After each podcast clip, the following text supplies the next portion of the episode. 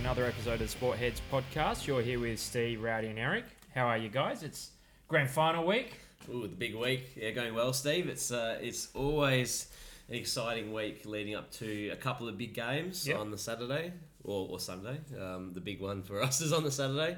NRL loves out there. Sunday is your day. How are you going, Eric? Yeah, it's good. It's the most wonderful time of the year when, uh, you know, a lot of people wait until New Year's Day and um, the celebrations there or, or Australia Day, although not so much this year. But grand final weekend is where it's at, and I can't wait for two big games this weekend.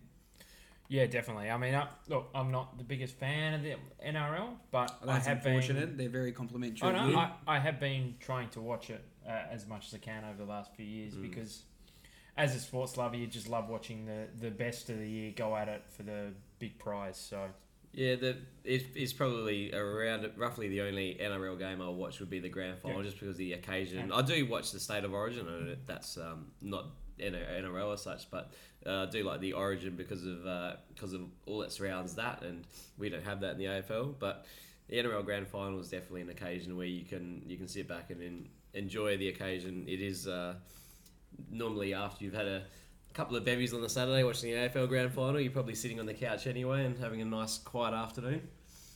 That's true. I mean, a lot of people have big Saturdays planned, whether it's you know celebrating the uh, grand final or any other lifestyle achievement. So it's going to be a good weekend for all of us. that it will, that it will. Well, look, before looking too far ahead, um, let's look back. What were your What have your Back. highlights been since we've last got together? Well, um, I'm going to go with one that, uh, despite the fact I'm wearing my Victorian Bushranger singlet very proudly after that debacle earlier on Yeah. today, I'm going to go skittled. with yeah, we did by uh, did the, Usman did the Qadir. beard come with the shirt? Uh, no, I didn't actually. I should do. But uh, Usman Qadir, he is the son of the great Pakistani leg spinner um, Abdul Qadir. Um, got three, three for, and there's something about a chubby-faced uh, leg spinner with uh, Pakistani heritage that I can identify with. So, uh, good Does to this spinner spin the ball? Uh, he does. So Yeah, there- well, he's got one up on you. Uh, true, but uh, how many man of the matches has he won in a grand final? But Yeah. um, yeah, no, it was good to see some leg spin go on, even if it was at our being Bushrangers' expense, uh, although we're not the Bushrangers anymore. But still, um, yeah, good to see. He wants to play for Australia. I'm not sure that's going to happen, but uh, you know, stranger things have happened. Yeah. what It's about yourself? Good to see him taking wickets as well, leggies. Mm. Like we do have a few around, but yeah, whenever you see one taking leggies, I think everyone gets excited because you start thinking about Warney and or. And, Well, and let's let's let's let's great not get carried away. Oh no, I'm He's still saying that's what miles behind Zampa. Oh, turn it up. Who? well, that's just disrespectful. Um, Um, so- oh look, uh, my, Zampa's in position 1A, obviously, for any leg spinners in the future. my Unless um, uh, he f- doesn't highly know how to bat or doesn't become mates with uh, Justin Langer. That's why Ooh. Agar gets a go, because Oh, he, apparently he's a spinner, isn't he? Allegedly. apparently. Well, he's actually got a pretty decent record if you actually go back and have a look. But I agree with you; he's not one of the best two spinners. this might be a debate for another day. Um, look, mine's on the JLT front as well. Um, what they've done this year, I've really enjoyed. A lot of the sides are playing a lot of their younger cricketers, Mm. which is always good. Um, I think you had the two Edwards boys playing for um, New, South, Wales. yeah. Uh, the Warriors have young Philippe, I think it is. Mm, doing really well. Um, and but my highlight of the week is young Queenslander Max Bryant. Um, he scored the quickest fifty um, for Queensland. I think it was off twenty three balls or something like 23, that. wow. And he ended up with seventy one off thirty two. Um, he's only nineteen, so hopefully he can build from there. But yeah, it's a bit exciting times. I think sitting down watching out, and and when you're looking at it at the games, some of the better performances are coming from the young Mm. fellas as well. I think uh, Will Sutherland started off with a, a five for. Um, young Edwards has top scored or gone close for New South Wales, so it, it's been good. It's uh, it's an exciting time to be a, a good young cricketer because in Australia, given the the situation with the national team, we won't go into that, but. It, is. I think you- you're seeing a lot of young players come through now, thinking, "Wow, that there is a real carrot on the end Yeah. here if they can get some form going." Oh, that's the thing. Unless like your type of style of play or position conflicts with a good mate from Western Australia, I think everyone's a chance to get in the national squad. I think there's a common theme going here. I think someone is I think a bit dirty. I think uh, Eric's trying I mean, to look- sidetrack Look, the uh, podcast no, here. No, no. let- Let's get out in the open. I mean, what Maxi was told to go back and get hundreds. Has he got any at the moment? In one day cricket, probably not. I wouldn't. have Um, I think he blew it his first innings. I think he got out for so. No, no, Greg blew it. retired a long time ago. No, I think I think Maxi blew it. So and there's already been 400s, and he's not one of them. So Yeah, he uh, needs to go back and get his yeah, get those hundreds he's asked to get, and I'm sure he'll be looked at. It was- It's uh, it's still too soon for Eric the Maxi one. We won't get we won't get into that. I'll move to my highlights. Um, my highlights nothing to do with cricket, so we'll we'll move it on. It's actually the Carabao Cup, which is the English League Cup this morning, and and our team Steve doesn't play till uh, a bit later t- tonight or tomorrow morning. But I did, I did notice this morning. I woke up to you know it's always a bit of good news when you hear that Man United have been bundled bundled out of any cup competition. So sorry to the United fans out there, but uh, to see Derby County record a two-all draw and then get a penalty uh, penalty victory. Um, I think it was five four in the penalties. So that's um, that's a big win for Derby. Uh, I think the Fellaini actually got a very late equaliser for United. Yeah, so 90th ne- nearly um, nearly broke Derby's hearts there, but they got over in the penalty shootout. So it's, the good thing about these kind of cup competitions, it throws up some upsets. I know Man United weren't playing probably the strongest team, had a few changes and Eh, they still had a pretty strong side. Though. yeah, yeah, and a few. Yeah, a few of the lesser teams, though, if they're ever going to beat a big Yeah, club, yeah. this is probably their best Definitely. chance. So it always throws up some And- interesting ones. And uh, I don't, don't know if you recall uh, recall from it. Young Harry Wilson scored the first for Derby. Oh, was it? Yes, I did actually see that, and I, I Uh, forgot he's on loan loanee- from Liverpool. Yeah, Yeah, loanee Liverpool yeah. play, which makes it sweeter. That's even And, better. Yeah, and the crowd chanting, "You're getting sacked in the morning" to Jose is even sweeter as well. Oh, So, I didn't. I didn't know that. yeah, the Derby fans. So and Frank Lampard, ex-player. Yeah, Frank. I knew Frank Lampard's managing them, so yeah, that's yeah. pretty good. And it's always good to see that bitter taste on Mourinho's face. But he's he's made a rod for his own back, really. So I think everyone's um, unless you even if you are a United fan, I still think you like to see him suffer Oh, sometimes. I think yeah, they well, I, th- I think the United fans are Mm, probably getting close to having enough of mm. Jose at the moment. I think he's just they don't like the style of football, and Yeah. obviously the results aren't coming now. So All right, bevy of the week. Yeah, so I brought in the uh, beverage this week, and I've brought in something that I've been waiting for for almost half a decade. Mm. Uh, back in the day, James Boag's used to have a, a lager called James Boag's, James Boag's Pure, which was a delightful drink, and uh, they've brought in a, a new drink uh, this year called James Boag's Wild Rivers, and It's back. having a look at the uh, the description before I went to the uh, local beverage shop, and um, it looked as though the description was very similar to our fallen comrade, the Boag's Pure. So I picked up uh, some and uh, had a little bit of a tipple. Bit of a rebranding, you think? Yeah, bit of a rebranding. I think it's um, Coming back yeah, in pog form. yeah, it's like a ice snack 2.0, but delicious. So um, it's good to see Wild Rivers, and uh, I hope you guys enjoy it because I'm certainly glad it's back. well, Well that's done. good. I'm sure it'll be great. Um, look, look I'm- that was said with such conviction. I'm sure it'll be great. Says the guy who brought I mean, in obviously terrible it's going to be tequila better last than week. the tequila. yeah, I mean, I, that. I, I did suggest tequila shots, but I think Jeez. Eric didn't didn't No, want to go for forward that. executive producer card. Yeah. I also made myself executive producer. Yeah. Have you done that? I didn't realise. Does that give you more royalties or? Uh, yes, the ro- what are the royalties of 0.00? Not sure. I think Right. probably some more um more of Redder's um sports bet accounts uh, after all these plugs he was giving the other week, Oh, and I've just given one. Yes, Um, yes. Yeah, I know, so a sporting betting agency of any sort, because we Oh. have no sponsor. But if you are a sporting betting agency and would like to get on board, Mm. contact Redder's because I'm pretty sure he's got an account of yours. He's probably betting right now.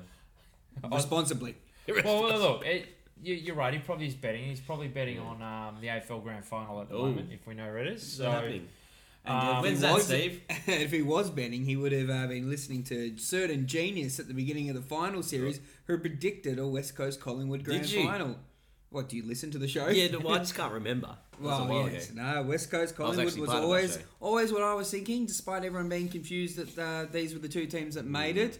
Um, at the beginning of the year, you would have got long odds, but uh, I think they were been playing some pretty decent football. Obviously, the uh, Yeah. Collingwood beating Richmond was a little bit of a surprise to many. I was, I was going to say, to, to be fair, I don't even know how your prediction came through because weren't you like one from four in the first round of the. But But it got there. How does It that got work? there. That's the most But important part. West Coast, It got so- there. Mm. He's playing, the It's- long, he's playing the long game. Yeah, Yeah. it's playing the long game. sometimes it's not all about the journey. Yeah. It's about the end results. Um, so yeah, I actually think it's just reward for both sides. Um, I think the thing that's really and don't don't get me wrong, I'm big Bulldog supporter, so I don't hate the Victorian media like 99% of West Australians over here who seem to get uh, their butt hurt a little bit every time there's something a little bit negative reported about West Coast or Fremantle or something positive put out there about Collingwood or Richmond. But I think uh, the media has been doing West Coast a huge disservice. Like, and the fact that they are looked at such rank outsiders, given the way they've played all year, is completely baffling. What do you think? Like West Coast a bit hard done by by the pundits and the uh, media. I think it should generally be a 50-50 bet, and I look at it as a as a, a probably a 50-50 bet in terms of who should win or who's going to win. Um, I guess the reason you could say maybe the Collingwood's odds are slightly better because they're at their home ground. I, I'd actually say it's if you play if this game was being played on completely neutral territory, say Sydney or Adelaide, um, I'd be tipping the Eagles because I think the Eagles are a, a better side than Collingwood, and I think Eagles have maybe done it for longer over the season. So I, I would have to say the Eagles will probably would be my tip if it was a neutral ground. However, it, given it's at the MCG, really gives Collingwood a chance. I know the Eagles have done okay there at the MCG. They won against Collingwood only five or six weeks ago. And that was when they faced Nat Nui going down with that big injury, and they didn't worry them in the game, which was a good effort by Lycett and the others. But I think the fact that it's at the MCG, you know, all those roaring fans for, for the Pies, there will be a lot of Eagles fans there too. But I think that would just levels it up a little bit in my mind. I still think the Eagles might just sneak over the line. I'll save my predictions. Um, I won't say too much more about that, but I, I think so I'm pretty sure you just Yeah, gave yeah. a I I prediction. think you've shown your hand there. yeah, maybe unless he unless we change his Ev- mind. Everybody, put yeah, you could do it. probably not though. Uh, I think I think Collingwood probably have been flattered a little bit by the odds, but I, I'm not sure. Steve, why do you why do you think that is the case? I honestly think it's really hard to um, put any side as a raging favourite. I think Yeah. both sides destroyed their opponents last week. Mm. I mean, it, it might have been a bit easier if one guy just fell over the line and one were was absolutely flogged. But Yeah, you know, I I didn't watch the catch the Eagles game, but the highlights I saw, they absolutely Uh, destroyed. they the they did destroy And them. Collingwood was them. absolutely fantastic on Friday night. So Yeah, I think, as Eric said, both sides deserve to be there. Um, Collingwood have to start as favourites, right? They, they just have to. You're, you're not talking about, you know, the seventh best side against the second. We're talking about Mm. second versus third. mm. So after a whole season, these two sides finished neck and neck pretty much, and it's at one of their home ground. Mm. Now, again, we, I'm not going to get into a debate about the Victorian sides have a leg up, but it's at their home ground. So the way I see it, if this was at Optus Stadium, Eagles would be favourites Mm. because that was the case, and that was the case when they played the first first game, Mm. and they're going to rock up there, and Collingwood probably deserve to be favourites because it's at the G. Um, and realis- realistically, if I'm a Collingwood supporter, I- I'd be pretty upset if we happen to lose. I mean, Mm. Eagles are going to be taking some scars from 2015. Um, that's another another hurdle they're going to have to get over. Mm. But yeah, it, it's a game I'm looking forward to. I mean, I, I think Collingwood have the midfield covered. I think they got a deeper midfield, Mm. um, obviously with their ruck. But then you've got the the the forward line of the Eagles. I, I know you look last week, Big Mason Cox playing well and De Goey, but I, think the Eagles got them covered there. So it's going to be an interesting game. The big que- where I maybe put the Eagles slightly ahead of Collingwood is the Eagles have more depth in their forward line and a stronger forward line.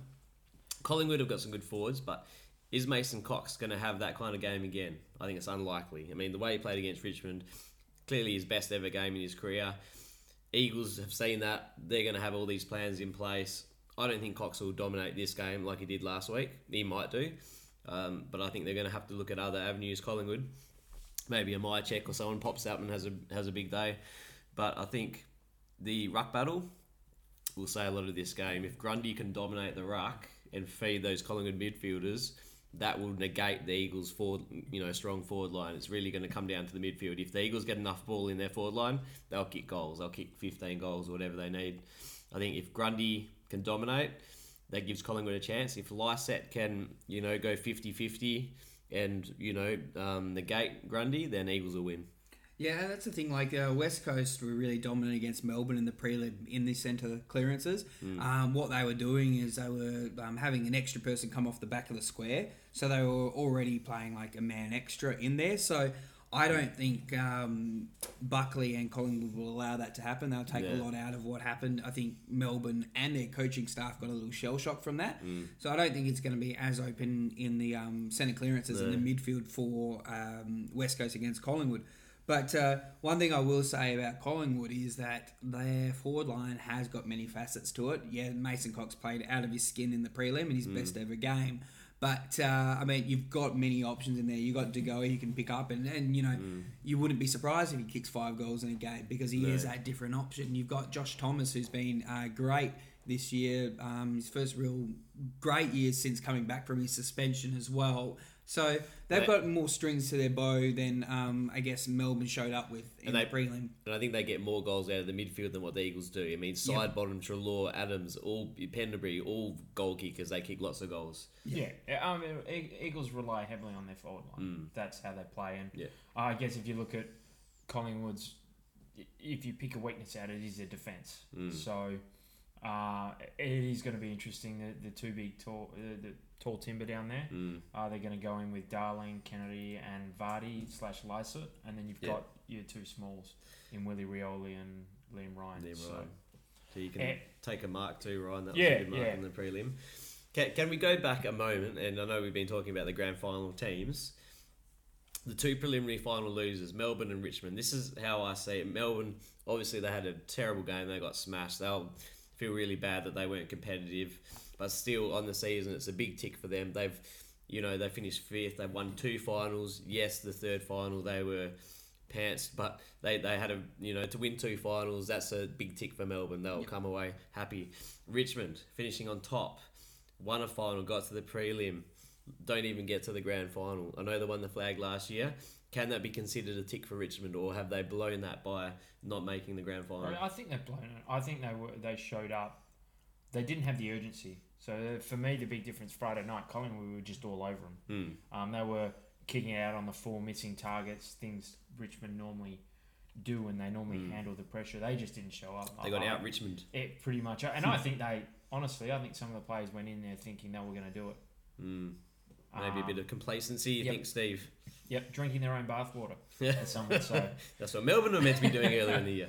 Um, but yeah, look, I, I Melbourne obviously will come out of it better, right? Mm. A- As you can after being humiliated, humiliated in a prelim. Um, Richmond have probably missed an opportunity to go back to back. Mm.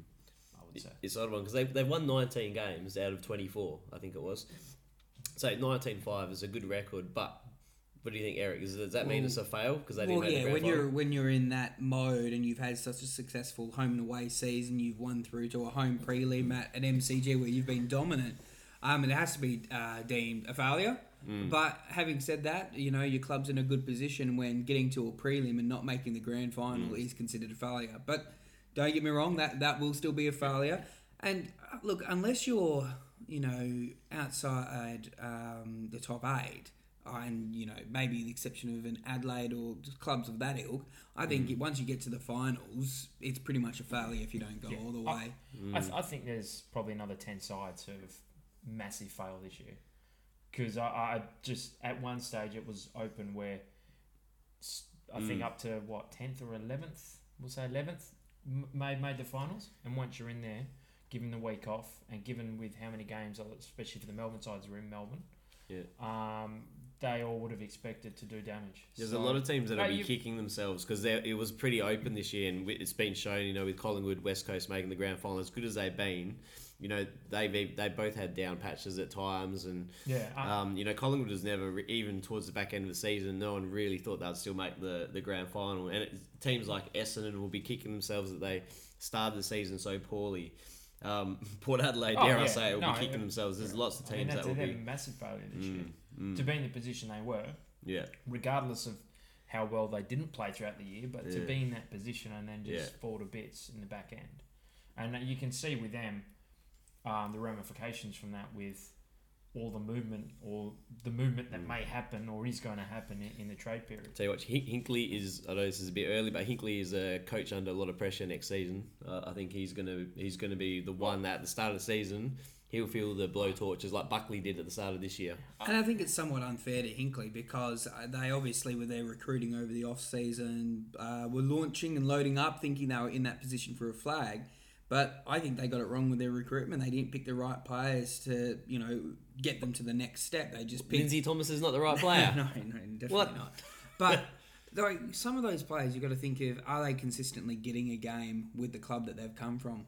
And Motlop was in and out of the side. Uh, Jack Watts was in and out of the side before they even got to Port Adelaide. So, I mean, good on them for trying something, but they just weren't smart about how they went about it. And so, the expectations as to who they brought in, as opposed to um, what the board or what the recruiting people thought that those players coming in would do, was off the mark. They've got to reset now, and there's talk of Wingard might be on the way out. They might be trading him because at the end of next year he's a potential free agent, so they want to get something from Get him now. something while they can. That is ridiculous. I mean, don't waste all your money bringing in your Steven Motlops and then getting rid of Chad Wingard. The Bulldogs.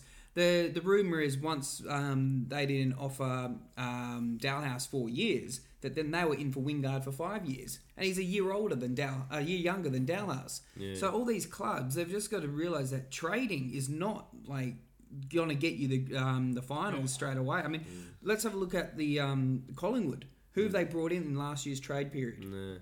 Sam Murray. Okay. Yeah. Sam Murray. That's Yeah, all was they he the brought in. one? But Yeah. they did a lot of their work. A lot of the players playing were from the year before. Um, and some you looked at, uh, one in particular, Chris Mayne. I think, I think everyone thought what a failure that was, and they gave Mm. him four or five years. That could have even been the year before that. So that they did do. I, I think what Port will Are be you saying that at Lindsay if- Thomas could be in a grand final next year, Steve? um, it'll be hard when he's retired. well, Um, at least he actually was retired, look, unlike somebody else. What I will say is I won't be happy because I still think Wingard's one of our best players. But what I expect at draft picks, there is some top end talent. You're going to need low draft picks, um, and South Australian top end talent this year. So if all of a sudden they go into next year getting youth because we missed a lot of speed and pace through the middle, so if they can get some good quality youth in. Um, there's I think a good couple key forwards in the draft as well, um, which is what we need. We need some more tall timber. Um, so if that's the case, as a supporter, you can take that, right? If, if you look at it and go, look, we're just going to might reset for a year. We still believe we got the talent in the side. Um, let's, if we get rid of an asset, we will bring in good younger players. Mm. Um, I can I can take that as a supporter. But you're right. If we all of a sudden trade Chad Wingard or let him go and get some someone else who's around the same mark, you're not going anywhere. Well, if, if they trade Wingard this off season, then they're saying that they can't win a flag next year. Because that's not a move you make. Mm. Getting rid of your, I dare say, top five player, losing Polec as well um, by not matching the offer, although, you That- know, rightfully so. The Yeah, North, look, North That's, that's offers- what you do if you're but on a if- rebuild, if- yeah. yeah, exactly right. So they're now saying if that's what they end up doing, then they're not aiming for a flag next year. Yeah, look, to, to be fair, with the Polly one, he had a brilliant season. Um, but that is his first absolutely brilliant season for the club. He wanted a five year deal, right? He's played five years for Port. He's only got four years out of his body. The club was worried that they just weren't going to get the time he wanted. Yeah. And that's why they only offered him three. And it, as a supporter, again, you can't argue with that. What, what are your thoughts? While we're talking trade stuff, uh, what are your thoughts on the the big rumours of Hogan to Fremantle? That would be a massive pickup for the Dockers. without knowing his individual circumstances, because obviously there, there's some lure of a family, you Mm. know, of obviously what the family's been through in the last two years. On, Yep. on the way here, just uh, I heard that apparently he doesn't want to sign Mm. beyond next year. Yep. But uh, with if- Melbourne. Does, Yeah. yeah. Okay. So he- wait, does, Apparently, does that mean he's does that mean he's considering Yeah. playing another year for Melbourne or coming over straight away? Well, I, I, like, so he doesn't want to extend past Yeah, next so- season. Mm. So Melbourne are like a little bit worried. Like if they don't trade him now, whilst they've still got some Yeah, leverage get- being a year on Mm. the contract and that sort of thing, then they'll lose him for you know pittance next year because Yeah. like they can't say, well, we'll hold you to your contract because he doesn't have a contract. No. But having said that, with someone like Jesse Hogan, I'd, I'd say that they'd still have leverage because it's like, all right, fine, you know, we might, out of principle, say we'll lose you for nothing. And he goes to Carlton, Yeah. pick one in the preseason draft. But what I will say, unless there's like a strong family situation, which we don't know and we can't get into, Jesse Hogan would have to be one of the stupidest men in football if he wants to leave that Melbourne side right now that could be on the verge in the mm. next couple of years. I mean, making a prelim's no guarantee that you're going to get success in the next three to five years. But if you looked at the way that Freo have played this year, and if they're sticking with Ross Lyon and his slow, boring, methodical, ineffective style in 2019, Get off the fence, Eric. then Jesse Hogan is the stupidest man in Australian football if he wants to come to Freo for an extra $200,000 a year. And welcome to Eric's new segment, the stupidest man in football. Well, I mean, The stupid idiot! that is a million dollars over five years. Yep. So that's a lot. So of he is a professional footballer and not a footballer who is doing it for premierships. Because Freo won't win a premiership in the next five years. Well, I know, I know it's easy might- to say. I mean, no one would have thought Richmond would have won Exactly. one last year. No, No one would have thought the thought Bulldogs would have won one in So- 2016, except But for no, me. I take your but, point, and I agree. Like you, you look at it on face value. Who would you rather play with next year? A very dull, ordinary Freo or an exciting Melbourne? Oh, well, you'd rather you'd rather have the ball coming in from the midfield of Gawn, um, Oliver, Oh, no. the third best player in the game, Angus Brayshaw. So that's the midfield you want delivering Is to. that you. a slight dig, or was that? Uh, was- no, no, not a dig on uh, Brayshaw. A bit of a uh, confusing one on the AFL, Well, not inviting yes, him. I was going to say. I actually thought he was their best player the past ten weeks. I- I think that he is a great player, and I, in personal Well, opinion, he Gawn, is sorry, he is but- better than Oliver. Yeah, And I think Oliver is a very good player, but he gets overrated yeah. a lot. I, I, and it's not just because he was on my um, ultimate team, Oh, no. but I did pay close attention Was to he him on a when, wing? uh, when I watched him, and he's a good mix of getting the, The ball other wing inside, West off. yes. um, getting the ball inside, laying a tackle, getting the ball outside, and Yep. leading the scoreboard. He does it all. it's crazy though. And I He missed the understand first three weeks of the year in the I VFL. I, I was I don't understand why people were so shocked and were outraged that he got more votes than Clayton Oliver. Yeah. No, he, he No, had a he's very good season, player. particularly the second half of the season. Yeah, because I think initially he was a pick two or three or something, so he's, yeah, he's, he's high in talent. injuries. Yeah, yeah. He Yeah. came back. He got It- Koby the incident with Koby Stevens Oh, poor early on as well. Um, he was a part of that. Yep. Um, got through that. So, Yep. I mean, that's a good story for the year. Well, I'd It like is. to go back to um, one story here of the finals, and and, and I don't want to. This is not t- uh, sticking the boot into uh, Rowdy, who's seen many a talented player leave Brisbane for the sake of going home or Ugh. just escaping Brisbane. But someone Why? who's been flying under the radar this final series has been Jack Redden. He has been an Yeah. absolute gun for the Eagles um, the all year, but sort of under that uh, radar of Gaff, Shuey, and that sort of class in the midfield. Especially with um, Gaff and his brain fade, he's really stepped up, and he's a big reason why West Coast have um, made it so comfortably into the grand final. Yeah. Yeah, he's had a really good season. I think with with um, Mitchell and Priddis uh, leaving the Eagles or retiring, um, that spot's opened up, and he really can only play that position uh, as we, we obvious now because when he was at the Eagles before. Um, this season he's been pretty horrid. He's been pretty terrible. They've tried to play him more of an outside role. It's not his go. At Brisbane, he was the inside, you know, in and under player. Now that Mitchell and um, you know, were both gone, he's able to be, he's been able to play that role and he's gotten better and better as the season's gone. So you know, part of me uh, finds it hard to say this, but yeah, he's had a great great season. So good on him, I guess. Hopefully, uh, Brisbane won't be losing any more players so like you'd be him. used to I'd- that by now, though. You Yeah. got Elliot Yos in there as well. Yeah, Oh, yeah. thanks for that. Yeah, cheers. but we're getting Lachie Neale now, so I don't care. Oh, maybe. What, I mean, what, hope. what do we think about that? If you're Lachie Neale, I mean, I obviously, if you've listened to the last five minutes of this podcast, I'm a big believer of the future of Freo. So, um, do you think it's will, uh, will, will Lachie Neale change his mind if Hogan comes to Melbourne?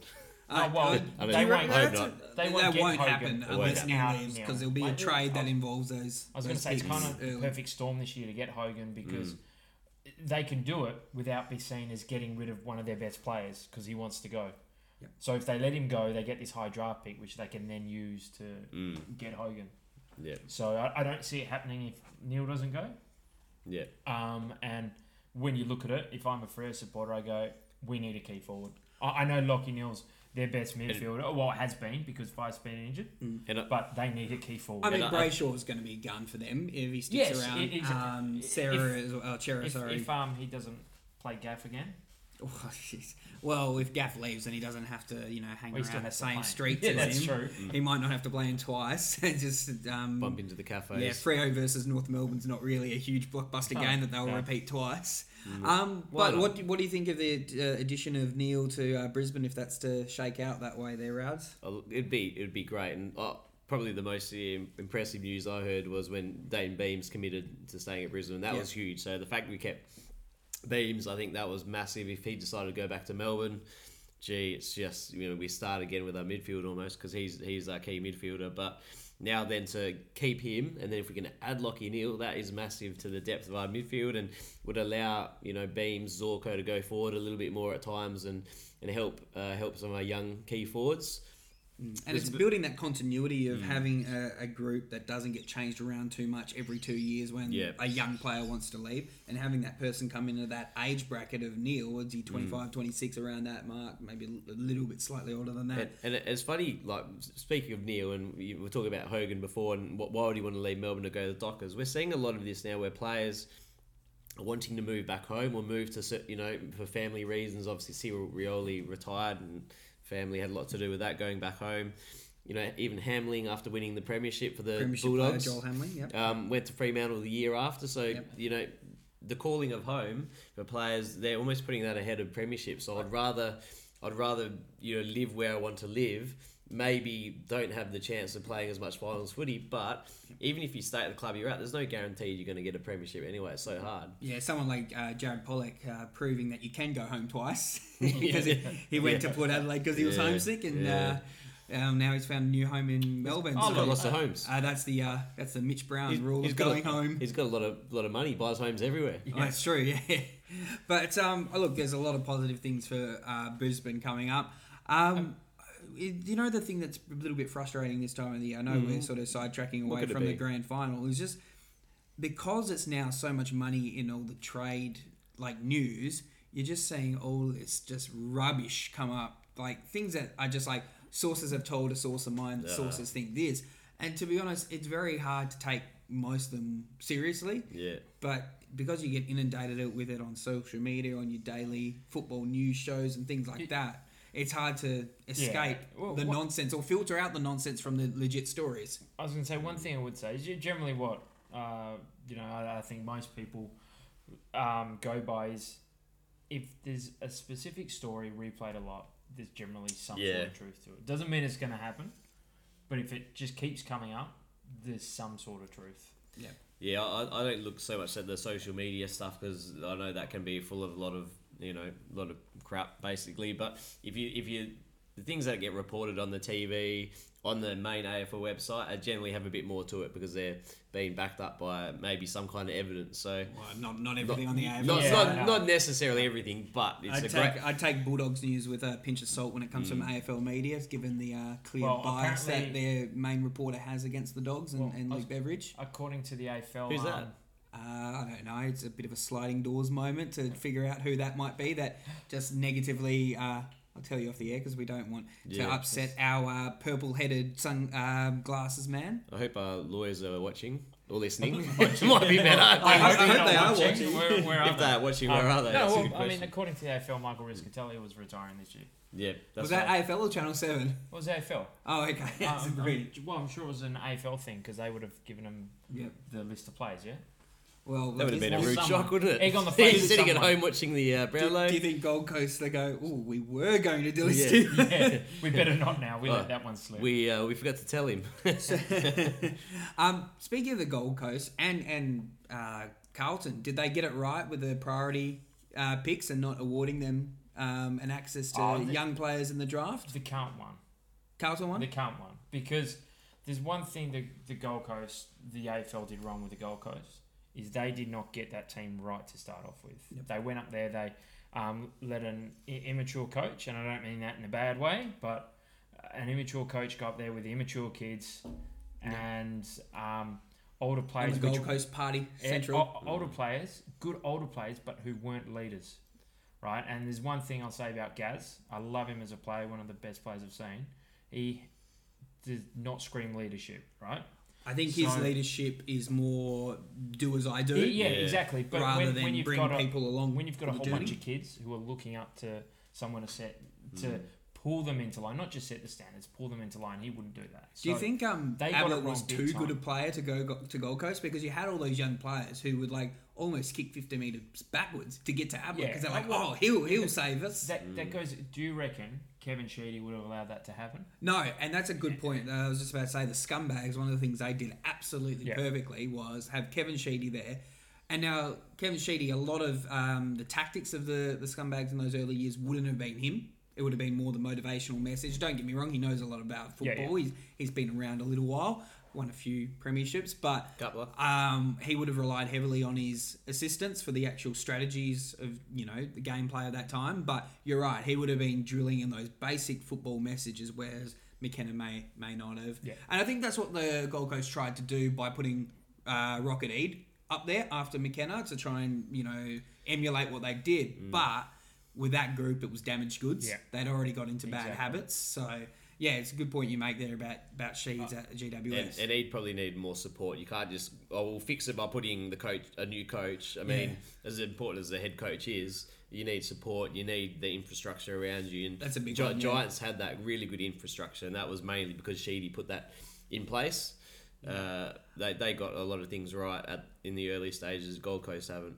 And don't don't get uh, don't undersell the importance of Sheedy from a corporate point of view as well, because uh, as someone who's like attended a few Kevin Sheedy events, he is just very personal. He's very great in those Yeah, those A lot crowds. of charisma. So he can, you know, will you over the line to, you know, throw in your sponsorship dollars, come on board Mm. corporately, which helps out the football clubs, which is one of those things that don't always get talked about. But those are the huge things that Yes, really boost a club and be able to invest in their resources for sure. Mm. But um, going back to that, so the Gold Coast will get access to uh, three mature age players who have uh, previously either nominated for the AFL draft, um, have been eligible to nominate for the AFL draft, or were on AFL lists. And one of the things I hope they, they do is, uh, you know, look to get that experience in their midfield. Um, there's a few players that have been killing it, uh, especially Mitch Grigg uh, in this in the SANFL there. Um, It surprises me that um, Mickey Barlow was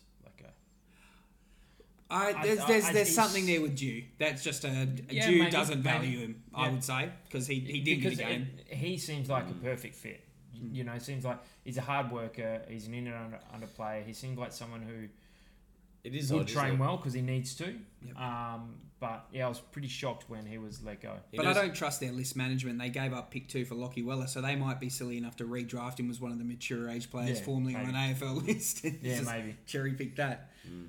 But um, I mean, one of the things they could they should be looking at doing is not necessarily just looking at only getting in players of that mature age. Yes, they do need that to complement the young list, but they need to have a look at someone like Sam Collins and go, okay, um, he's been dominating in the VFL as a defender. There'll be Victorian sides going, we're screaming out for a Sam Collins. So what can we get into our club if we give you the draft rights to him?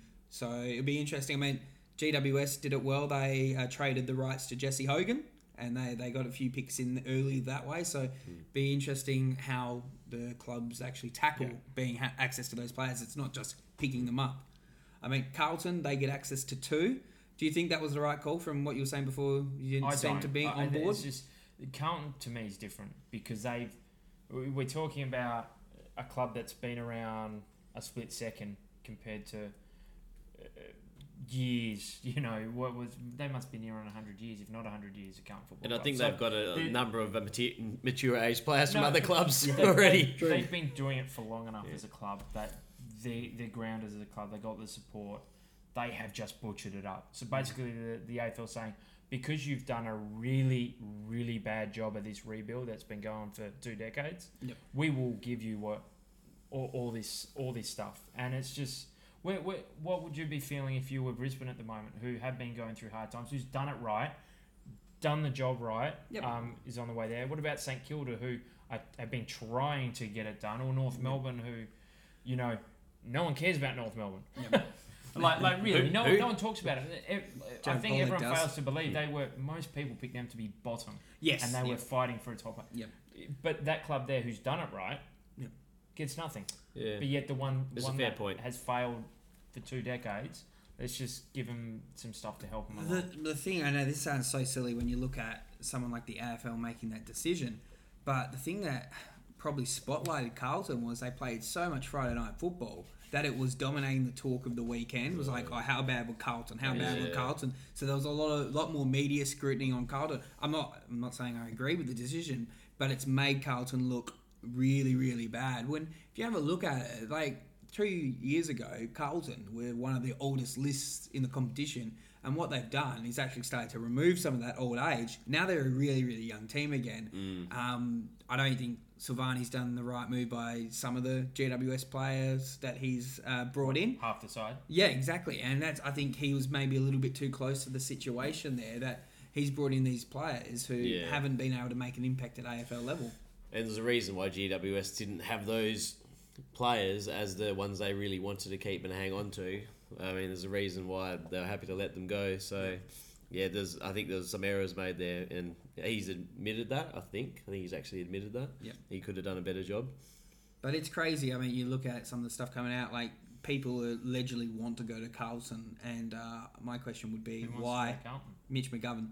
Oh, yeah. Yeah, because uh, Mitch- yeah, that, that Mitch is money. money. I don't, I Uh, don't and care what he or that. his manager says. Uh, That's money. Maybe maybe Mm. they came up to him and said, "Look, we won't strip you naked and tie you to a tree this off season." Wow. He's gone. Well, I'd love that. I'd love if that didn't happen. Jeez, I, I wouldn't go to a club if they didn't promise me that. um, well, I mean, I think you kind of touched on it there with North Melbourne, but um, and so for me, I'll lead the way. The biggest surprise of the season for me was um, North Melbourne, just how um, they really were tipped to not win a game. Yeah, I, I, I had them doing nothing, Yeah. to be brutally honest. Like, with the players they got in, they got in um, some players who you, you thought to yourself, oh, they'll do okay. Um, I think Jed Anderson was one. Um, Shaun Higgins, I didn't think he'd play this good of football again. Um, I don't think he's ever played this good of football. Um, you know, Ben Brown, you know, he's still doing what he does. Jarrad Waite, when he got on the park, played well. Um, they uncovered the likes of Paul Ahern um, and a few other young, real good midfielders. Uh, th- yeah, they were great. I, I mean, he would have gone close if Collingwood got bundled out in straight sets. He would have gone close to coach of the year. Yep. Th- that's how good a job he done. I agree it. with And- that, And when yeah. you look at it, the teams they ended up around, as in Essendon and Port Adelaide, I think you can see why he done such a good job. Yep. And look, with Polec likely going there, they're, they're into uh their eyeballs with Gaff. Um, that obviously is a decision that's not been made. But you put Gaff and Polec in that side, and that's a team now, based on this year, that should be expecting to be in the lower half of the eight next Yeah. year. Oh yeah. And then the interesting thing will be to see if that happens, what they do with the expectation, whether they, they wilt Mm. or that actually spurs them on. because they got some really good inside players. Oh, yeah, So Yeah, you add the class on the outside. Is uh, um, underrated. and. Jed Anderson has been under. He would have averaged 12, 13 contested possessions Yep. in and under all year. So uh, you add the two class and two bits of class on the outside. Yep. Um, all of a sudden them with Higgins and then their inside players. Can you think of any other surprising teams uh, this year? Um, I mean, the grand finalists are pretty surprising. Yeah. Collingwood, uh, I think the finals. I think that like North Melbourne, I do I do like that call. I would have to say Collingwood. I just I don't I didn't tip Collingwood to finish in the top eight, and I thought they could easily be 11th, 12th, 13th Yeah. even. Uh, So for them to get, you know, not just into the grand final, but finish third in total, um, I think they're for me they're the biggest surprise. Uh, probably can't go past them, but I do I do like North Melbourne because I had them in the bottom two or three. I think at the start of the season. I will say now, I did not expect them to get be in the eight, and I would have expected Buckley to get the sack this year. Yeah. I'll be honest. Mm. Like, uh, I think there was a stat I saw. That side has not improved for seven straight years. They'll be the second side in history to go seven years and not improving to winning a flag. Mm. So it's not as if it's been two or three years. It's been a steady decline to no improvement, Yep. and all of a sudden, they're in a grand final. One one other side I say that surprised me, I can't believe they finished in the top four is Hawthorn. Yep. I think they they're ahead of it. They were never going to do much in the finals. I never thought they would. Actually, I I predicted them to go out in straight sets. I think that's the only thing I did get right in the finals. But they they did really well to finish fourth. I didn't predict them to make top eight at the start of the year either. So you've got to you've got to acknowledge them, and I think they're ahe- you know, Clark, Clarkson will be rubbing his hands together, going, "Oh, we're maybe a year or two ahead of the plan here." So Yeah. there's a bit for them to look forward to, I think. Is a lot said on easy draws. Mm, I, I don't know about Hawthorns, but I know the likes of both Melbourne and Collingwood you could say about the fairly simple draw. You could say about- at least into the last two or three rounds. You could say about simple draws, but Hawthorn played Brisbane twice and they lost to them twice. So you would say easy draw. They got Brisbane twice. They lost those two games, and they obviously won a lot of games elsewhere. So sometimes easy draw. Yeah, I don't know. It's it's it's it's an odd one, and Hawthorn always going to be there's cer- certain teams they're going to play twice, like Collingwood, Essendon, probably someone else I can't think of at the moment. But yeah, I don't think their run was anything you know out of the ordinary in terms of the ease. I, I think it's, I think the yeah the, the draw's not equitable. That's the way it's always going to be. Uh, I think even t- look at Brisbane. We've been down the bottom for years. We never get a really easy draw. We never play the same teams twice, like the bottom What do you teams. mean? You've played Gold Coast twice since they've been in the comp. yeah, but apart from that, we don't. we we only played Carlton once this season. So if we're going to have, you know, I'm not I'm not complaining, but I'm just saying that's the way the, the draw is the way it is. Even Brisbane, who've been down the bottom for years, um, I always look at our draw and I never think, oh, that's a really easy draw. Like there's there's not really any easy draws out there. I don't think. Um, I one other one I want to throw out there is West Coast as well. I mean, it's easy to say when you don't predict the side's going to make the grand final, but I I thought with Mitchell and Priddis, I mean Mitchell was only there a year, but uh, Mitchell, Priddis are all going, and really. It was easy to go, oh, okay, they've lost a bit of experience. They could dip really way back. But it was really a disservice to them because if you look at that midfield, even without Mitchell and Priddis, I mean, the reason they got rid of Priddis was because they couldn't guarantee that he was going to play in the midfield. He was going to be, have to learn Yeah. how to become a forward, which is not Priddis's game No. at all. So, I mean, when you look at a midfield that's Shuey, Gaff, um, and even Redden, as we've talked about, like uh, Sheed has come along really well in that Yeah. last part of the season since the Gaff. Yeah. run. And then He- another one that flies under the radar, even though his disposal is not great, is Masten. And he has been really a workhorse in there as well Mm. this year. So, I mean, they're a bit of a surprise, but I think that's mainly due to a little bit of ignorance and not really recognising and appreciating the depth that they Yeah, did, did have in the squad. I mean, when Luke Par- Partington can't get a game, that's just one for Redders because he, he loves Luke Partington. But uh, they've got a lot of depth in, the, in that side. Mm, I, they I do. th- I think they they've had improvement. Like I think you brought up Jack Redden, Dom Sheeds got a lot more of the ball. I, I think that started second half of last Yeah. year. I think Lewis Jetta is playing a lot better than he has done at the Eagles. I think the likes of Luke Ryan and Willie Rioli. that one-two punch is in, Yeah, incredible. and they don't. They're like the um, I guess Silverelli Puopolo. Yep. It's not what they do. Well, Simpson Um, came from Hawthorn under yeah, Clarkson, yeah, so he So sees the value of that the, setup. It's the impact around the energy they give around the other players. Um, so just all these other little bits which you may not have seen last year. Um, I, I personally didn't have them. I don't think finishing top half the eight at least, maybe even in the eight. Yeah. So they've surprised me. Um, and I guess you look at it as well. You got the eleven games at home, twelve, I guess if you count Freo twice and Freo have been easy beats this year. So you, you give them those two games, so that that kind of helps. Yeah. Um, but yeah, look, I, um, they they both have been surprises for me. They both deserved it in the end. Yep. You can't argue 20, 22 rounds. You finish second, third. Um, you beat the other two top sides. Yep. uh, you, you deserve Well, it. if you play that well in the prelim, blow the other teams away, you've earned it. Yeah, absolutely. Well, let's let's wrap, put a bow on on the grand final tour. Uh, we but, talked bef- about the grand final, didn't we?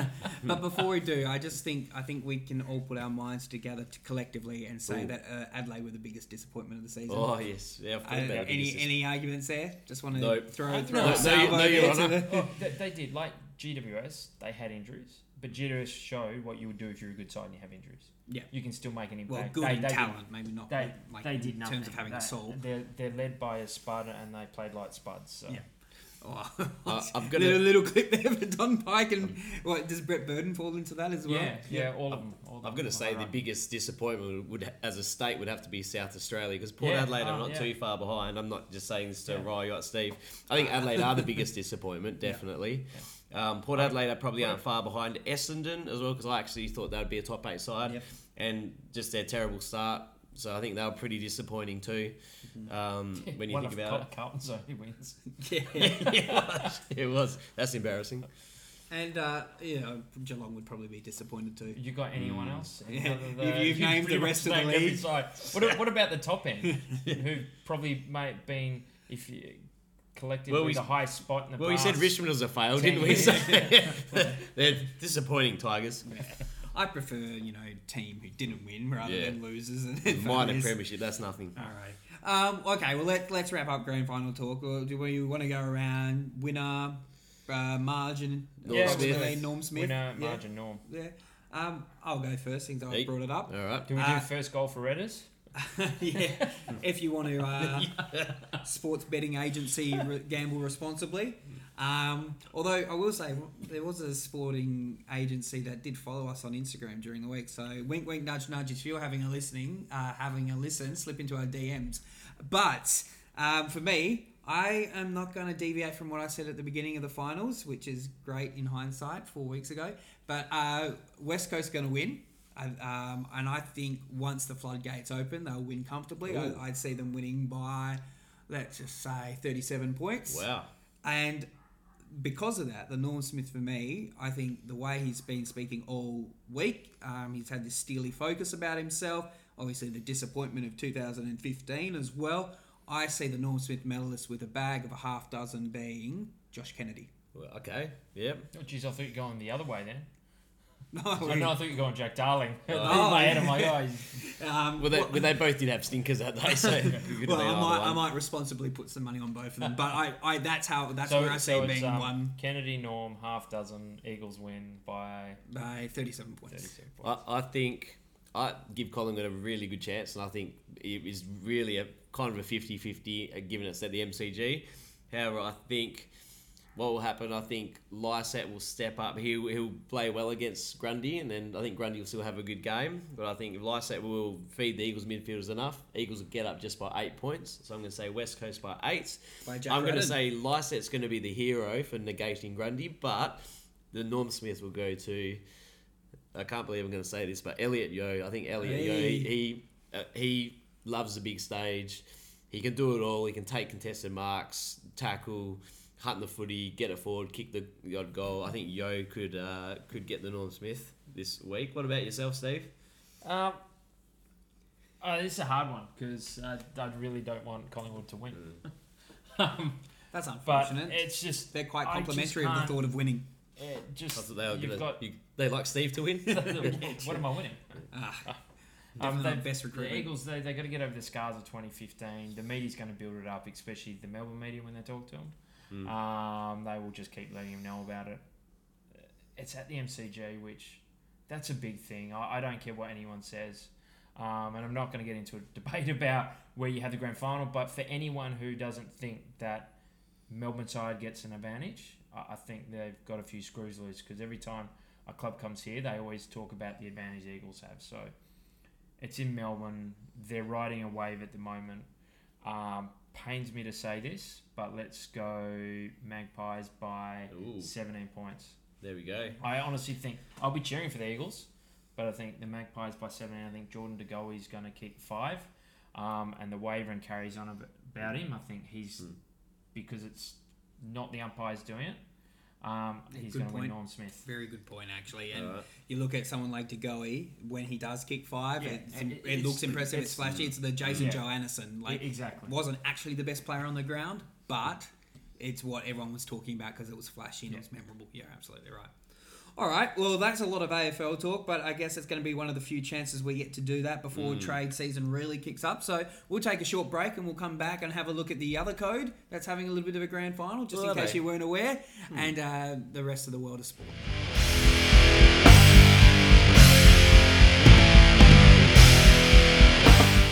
Welcome back to the Sportheads podcast, and now it's time for our regular segment. It's time for Steve's Spud of the Week. Oi. Hey, I need some intro music. I know we there? need just like I don't know potato. What does or- what does a potato sound like? I don't know. I think it sounds like the cause. Shall we? Um, I was going to say film one. Let's not film one dropping it on the floor, but let's just drop one on the floor. And Yeah, get some please sound do not effects. smash potatoes in my studio, please. Oh look, um, there was a few to choose from. Um, since last time out. Uh, well, I'll start off with a runner-up. A plethora of spuds. Um, yep, I'll start off with a letter. It's a a bit of a runner-up. shed of spuds, one would say. uh, honestly, like Who throws to me, shoe? this he's a worthy Brownlow medalist, but he shouldn't have won the Brownlow medal because he should have been Oh, here we suspended go. for one. Oh, Um, so he's lucky there. Collingwood fans, you should be upset because you Forearm. should be celebrating a Brownlow medalist. Yep. Um, but anyway, that's not the reason. The reason was apparently he thought he'd go around a couple of days before he actually won it and say that, hey, look, if I win the Brownlow medal, I will only I will talk to you the next morning if you give me a thousand dollars. oh Like really? really, how much money do you earn? A thousand dollars. You're flogging yourself off for a thousand dollars. You haven't even won it yet. You didn't even deserve to win it. Wow. Um, Oh, honestly, didn't Tom deserve Mitchell, to win it. uh, not through performance. yeah. And Uh, no, to be honest though, like, why would someone pay a thousand dollars for an interview with him? Because he's obviously so engaging as a public speaker. He kept Clarko awake. Yeah, he did too. So But like, I just Burn. thought that was really spud behaviour. I mean, honestly, get over yourself, Tom. Get Wow. over yourself. All right. Um, the second, I'll do a second runner-up. oh, that's all. Jeez, Yeah. It is. It's it a is. squad. No, no, because it leads into the winner. They all win. So Yeah, it's a bit they of a just right bear with here. me a second. It, the second runner-up is the Melbourne media, right? Okay, Oh, I don't know if Melbourne you- media. Yeah, I don't know. Apologies to any Melbourne Just, media um, listening. This these views are Steve's Could, and Steve's could alone. you possibly narrow it down at all? Uh, I know it's could. the Melbourne Storm and you love them, oh, but when a I'm like, guy breaks a rule well, and no one's actually come out and said that he didn't perform a shoulder charge, everyone said yes, it was a shoulder charge, but hey, do you really suspend someone for that? Yes, you do. It's a part of the rules. My goodness. he's wound up there. It was a shoulder charge. You get done. Bad luck. I, I don't get it. And then the the tribunal, they, two hours to just let him off. Three Like, hours. uh, three hours. What is that? Three I hours. mean, what possibly was it the whole if the if the glove doesn't fit a quit? I, was there some glove we did not? That's the second time I've heard that reference made today. Oh. to OJ Simpson, very topical here in 2018. But like really, like the thing that gets me, like I'm not a massive NRL fan. I've seen the incident. no, you're in Like good to shape. me, it's a You sound very shoulder passionate. charge. No, but uh, the logic of it, everyone's all the so-called experts. Yeah, it was a shoulder charge. Yeah. Hmm. So you can sit here and go, "Oh, we can't suspend people." That's fine, right? I probably agree with you, but that is the rules, Mm. right? What do fans want from a tribunal? To know what the rules are and know if you get broken, what's going to happen Consistency. consistency. So please, he should not be playing. And it's the reason I'm wound up is that might that might make sure Melbourne win the final. Without Billy Slater, they might not win. Well, All of a you think- sudden, Do you think it's They're kind heavy of like uh, Roosters fans are going to start looking at this like uh, Barry Hall? Oh, Uh, probably. like how Eagles fans look at Barry Uh, Hall with his No, uh, no, he's in play, 50 metres off the wall. You, you know what's getting me really excited is the fact this is just one of his runner-ups. no, no, that was the winner. No, the winner That is was the winner. I judiciary. said it leads in. oh, the winner was sorry. the judiciary. Alright, sorry, I was, I was just. But Mate, you're taken right. The, me- by the your media passion. was a bit of a beat up, but I mean, it wasn't just resigned to the Melbourne media. Even Gus Gould, who, well, geez, he can be opinionated, Yeah, but, but he- Gus he's a Gould bit of a saying that. fossil. He, That- he probably still wants to shoulder charge. but, yeah, but he, Anyway, he's, but he said that he should be getting off because of the sense of occasion. But I, I I've always disagreed with that. If you Nah, you, you- you do the crime, you do the You know- time, regardless of the time of the year. If, I- if that was a person who'd come off the bench who wouldn't be playing either a big part or at all, Mm. that wouldn't be an issue. He'd be missing. Yeah. It is that simple. It's Mm. because, you know, It yes, was it, Katie would Brennan. suck for one of the best She'd be missing. it would suck for one of the best NRL players ever to miss his final game, which was a final.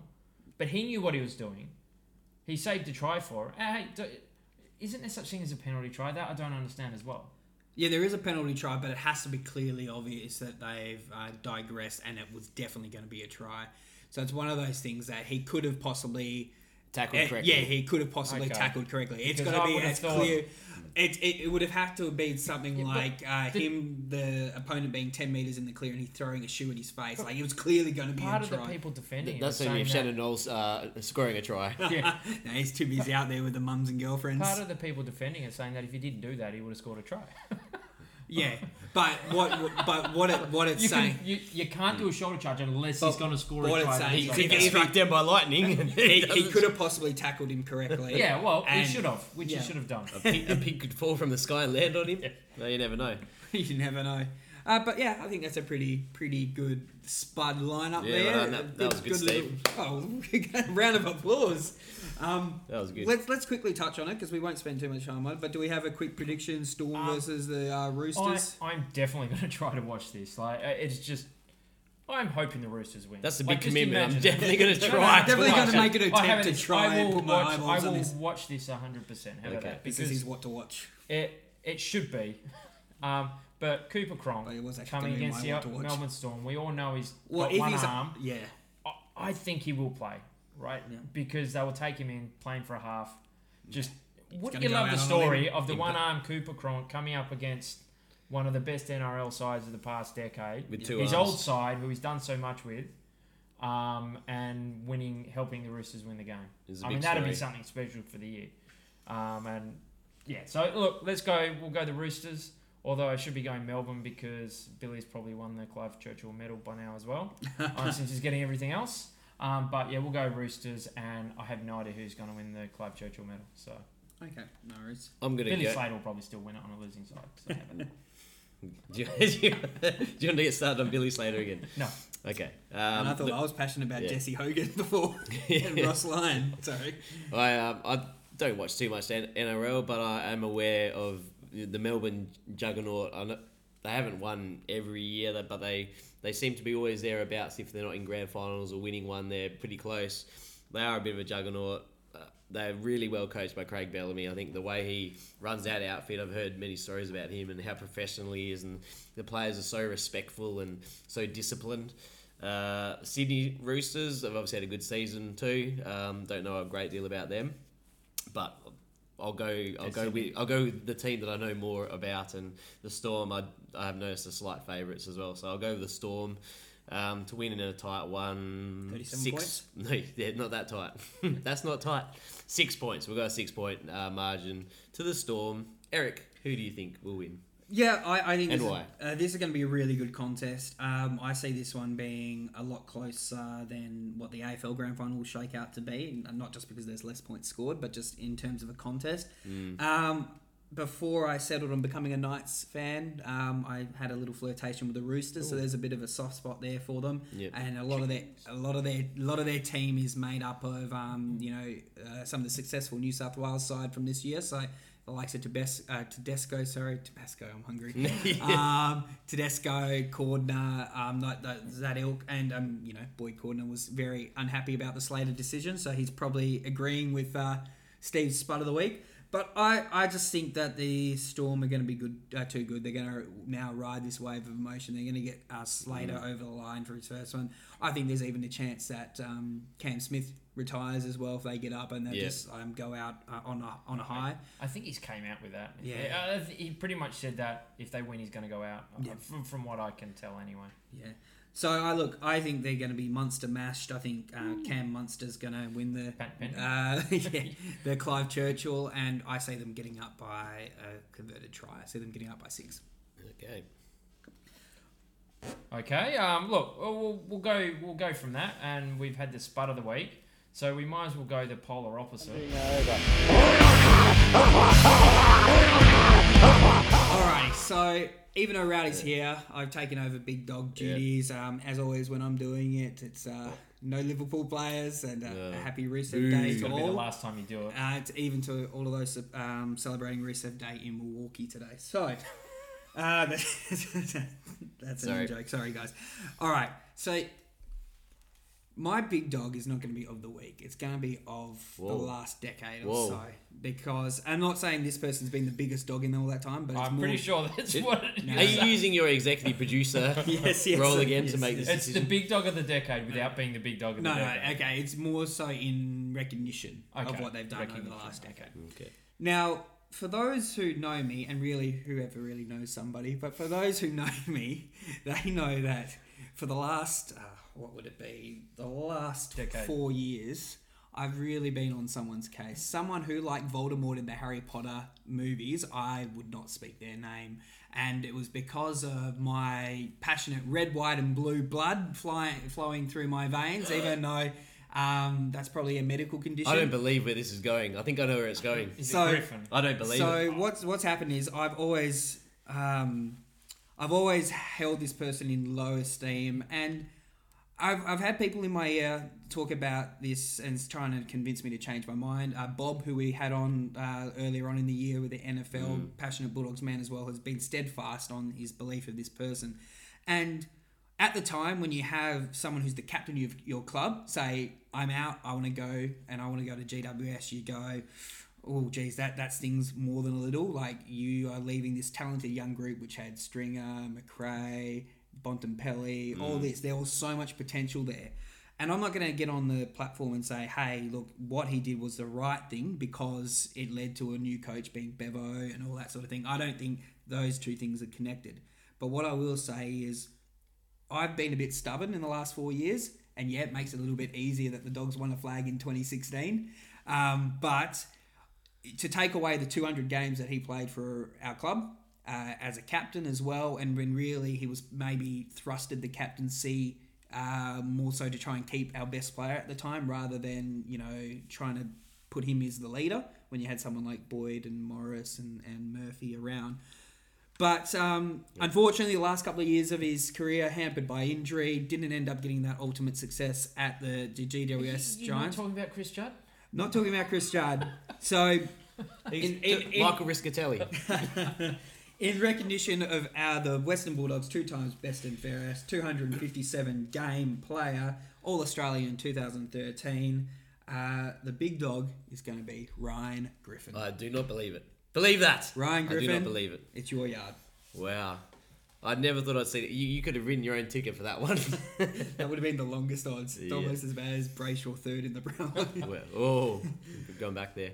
The oh, okay, well, well, well played. Fair, fair play to you Fair, because I know how I much, mean, uh, how much. Well, his off name has not even been mentioned in We've the last four gone years. from the big dog of the He- week to the big dog of the decade. So. Yeah. It's gonna be No, hard I to beat. it, it's very easy to get passionate about your team Yeah, and, and Mm. things like that. And at the time, you, I mean, It's easier once they retire and they're no longer to actually the appreciate what they've done. So, Yeah. Mm. So I mean, I, am still not going to be on board with how he left, but I can see why he got to that point. one thing that's disappointed me this week with the NRL is the NRL players celebrating Cooper Cronk's injuries. Uh, Oh. Large number of fans. Oh, I mean, it's and again, uh, you know, I said write in if you want. I don't follow Write in. NRL religiously. Telegrams. telegrams, PO box. like to to go there and wish someone you know ill health and Yeah. happy that they might miss a grand final. No, I don't like people. that After do that. everything they do for your club, Yeah. uh, you look at yourself in the mirror. I look, not even that. I mean, yeah, Cronk is one who has you know dragged them to many premierships as part of that that dream team, really. But I mean, this is something, and he he's not here to defend himself, so, so stuff him. But this is the thing that I get really annoyed about with Warney is when he goes, "Ah ha ha, Rockliff, I hope he does an ACL." That's the sort of stuff. Even as a joke, it's not funny. You know, it sucks when I you don't think he moved quick enough to do one this year. Shit. oh, Bang. but he wasn't Bang! fit. No, he wasn't fit enough. I think you saw that early on. He wasn't fit enough. No. That's what. Yeah. Yeah, I you love you you, talk- Tom. You're talking about a lack of speed. Yeah, he definitely wasn't going to add that to your team. No, Alrighty, so I mean, look, we we've t- we've given our predictions for two to the grand Yeah. final, so we won't bore you with uh, any Nah. more predictions. But I'm predicted out.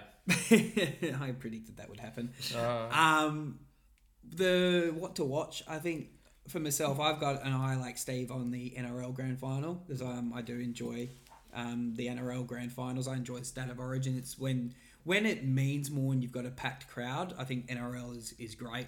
So. Um, I'm looking four for. times a year.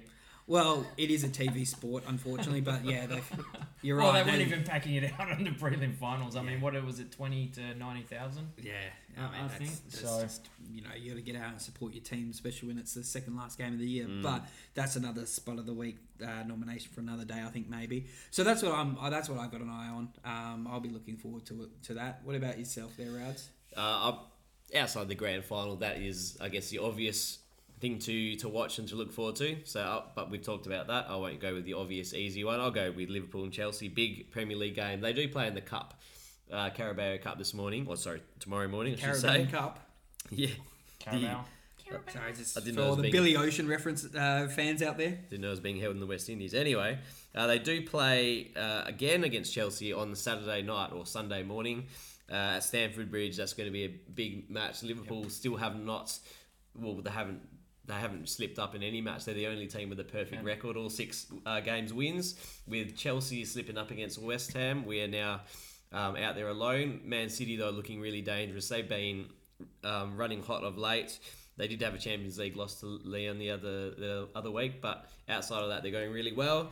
Um, they're looking super dangerous, and it's it's going to be you know they're breathing down our necks. Yeah. If we can get a big win at Stamford Bridge, it's um it, Yes. it means that we're not just a, a flash in the pan. Well, that that's what they'll be after. Like Mm. just to obviously not draw too long a conversation into it, but no, a good win there. All of a sudden, that puts a win at Stamford Bridge puts Chelsea five points back, and all of a sudden, the only Yeah. ones close to us are City. All, all of a sudden, and maybe Watford. I think if they keep. And going have you guys they played Arsenal yet this year? we haven't. No. Ah, no. We Ah, haven't okay, played well that's Arsenal. why you've got a perfect record because you don't have to play Arsenal and their um, linesmen that are always on the Yeah. outside, giving little fist bumps for clear Uh, look, one offsides. thing, right, Oh, let's have got One more thing room in would that say- spud shed. is I've actually seen Open it back up. videos of linesmen and that doing that when they get a decision right. So in all fairness, he may have thought he got a really important one right and done the old ah, I'm really good. Take a look at yourself in the mirror, Um, mate. But yeah, look, it, it Maybe. it's a big kick off to seven days. So we've got Yeah. from recollection Chelsea, Napoli, and then City, Then City. and that is a massive seven days in the shape of the season because, I mean, Euphoria would be winning all three. Um, I- I I don't, take- think, I'll I, take don't, that. I don't think I'd come in next week if you guys win all three. Yeah, you, You know want to who- come in the week after. I'll be taking you back roll the big through. dog. Like, yeah, yeah. Um, but that'll be euphoria for a Liverpool supporter. Yeah. So, What, what about yourself, Steve? um, look, yeah, the two grand finals. Uh, I- I'm not going to name it because I think, I think na- nationwide everyone's going to be watching at least one of them. Mm. Um, so what I'm looking forward to, I'm looking forward to the NBA v NBL. That's about to kick off. Mm. Um, I think the first game is Philly and Melbourne, off the top of my head, and then the one I'm looking forward to are the, the Cats and the Jazz. Yeah. Um, the Cats coming up against um, Jingles and um, uh, Mitchell. I forgot his name there. Yep. Um, so yeah, I'm looking, but uh, it, it's good. Again, we talked about it last year when it happened. Puts Australian basketball on the map. It only does wonders for Australian basketball. Hopefully, they can play well um, and have good results. They don't have to win, but do what Melbourne Yeah. did last year and push a good side. Last year, Melbourne were very Um, competitive. so yeah, I'm looking forward to that. See how they go. Is uh, do we know if Bogut's going over for the Kings? I'm that I'm not sure of. Because that would be good to see him just there in the uh, NBA setup one last time as well. Yeah, Mm. I, I- look, I don't see why they wouldn't take him over there because that would be a big draw card, especially for the fans over there having a, a, a recent ex NBA play there. Yeah, true. Uh, having said that, Sydney are playing in Hawaii, so maybe Oh. maybe, maybe not so much. Well, Bogut will be going then. well yeah. would you miss out on going to Hawaii? Uh, no, I would not. No, that's a pretty good one. And you're right. It kicks off there with United and the 76ers on Friday, uh, Wildcats and the Jazz on Saturday. So that's a busy day of uh, sport there for Yeah. sure. Um, and then the Kings and the Clippers on the Sunday. So some pretty pretty interesting It's games to big watch weekend on the sport. weekend. And look, we talked about the JLT Cup, so there's lots of sport around. So if you can't find something to watch this weekend, um, You're not trying. You will be the spot of the week next week. oh, watch out. Steve's after you. Apologies to our listeners out there. Um, those views are from Steve and Steve alone. you might not have a TV or access to broadband. Steve's going to be monitoring people's I uh, be. what what they're watching. That's true. Alrighty, well, we have rambled a little bit today about football, but that's probably our last real chance to talk about it until the trade period starts. Yeah, well done to Tom Mitchell too for winning the Brownlow. yeah. Yeah, look, he performance wise, he deserved it, but Yeah. he shouldn't have won it. We we uh, we did. I'll We, stand by that. Alright. Forearm, forearm, Forearm to the back of Goldie's Um, head. Before we continue rambling, quick, quick, Eric, quick. and, and quick. you know who let, it up. let him go? The MRO. Good old, what's his name? Okay, so Michael the beverage of the yeah, week. okay, let's wrap it up. Let's let's before we let's keep Uh, we got places to be, people Yep. to see. Um, so the, the beverage of the week, I'll, I'll kick these off. It's the James Boag's Wild Rivers, the refreshing lager from the pure Wild waters of Rivers. Tasmania. Um, again, tastes very, very, very, very, very, very similar to the old James Boag's Pure. Which Chip off the old block. Yes, yeah, chip off the old waters there. Um, not Bo, but um, I I'm very happy this is back. Warney and I. This is as sad as it is. Warney's written a strongly worded email to James Boag's before asking what's going on about with the pure. So I'm very happy this is back. Goes down like a treat. Did, did he did he hope that the CEO would uh, do his ACL or something? well, maybe that's what's happened. And he sat there for his period of time off and thought, Yeah. well, Well, yeah, I could go with a pure drink. Um, so I'm going to give this one. Uh, I, I'll, I'll, I'll be cautious with the score and say five. wow. okay. Someone's Cautious. blowing his own horn. Yeah. no, Well, I, I'm very like- happy this is back and very happy that after back. today I won't be able to drink it for three months. So that's awesome as mm, well. That's good timing, isn't it? Yeah, well, no. better but- not be limited only. Otherwise, James Boag, I'm coming for you. well, well done, Eric. Uh, good. It's a good drink. Uh, Thank you. I I, it myself. yes. Okay. Uh, Congratulations for picking that up from the store. I'll, I'll, I'll be a little bit more cautious than your cautious five. I'll, I'll give it a four, but it's um, yeah, it gets a big tick from me. Four stars. I think that's that's fair Uh, enough. What do you think, Steve? Well, Label I'm- review. Uh, yeah, look, it's yeah, it's not the greatest label to be Oh. honest. It's Ugh. pretty crap, pretty bland. It's Work on your James label, Eric. White on it. Um, I, I- I'm actually got a new, an early nomination for Spud of the Week from my Oh. last two Oh. the last two reviews. Um, look, it was okay, but come on, guys, five and a four. I'm gonna give this uh, two point seven five. What? Um, it was a three, took it down 0.25 for the label. Um, extremely I wouldn't say no, but I wouldn't buy it. okay. So this was Steve's last episode of the Sport Heads podcast because obviously a he has, point seven five. he has no taste. He's gone from bringing tequila last week Uh, to to panning Oh, come on. the I'm best pretty beer we've had. I'm pretty sure here. he just called us Spuds of the Week too. Yeah, this has been the best beer we brought in here since Mm. we had the banana bread beer early in. Uh, Oh, now, now. So, I think Steve, you know, Oh. if you do, you need to have a look at a hard look at yourself over the weekend and just question your commitment. I think next to, week we do the Spud of the Week. Uh, yeah, it's just I. I think, Early contender. On that a note, um, contender. that'll be the last time that we ever hear this part of the week. I hope you Uh, enjoy it. But uh, yes, that brings to an end uh, our podcast for this week. It's the most wonderful time of the year, apart from maybe the Boxing Day test. Yeah. So, um, whatever you do, we know it's a big day. Enjoy.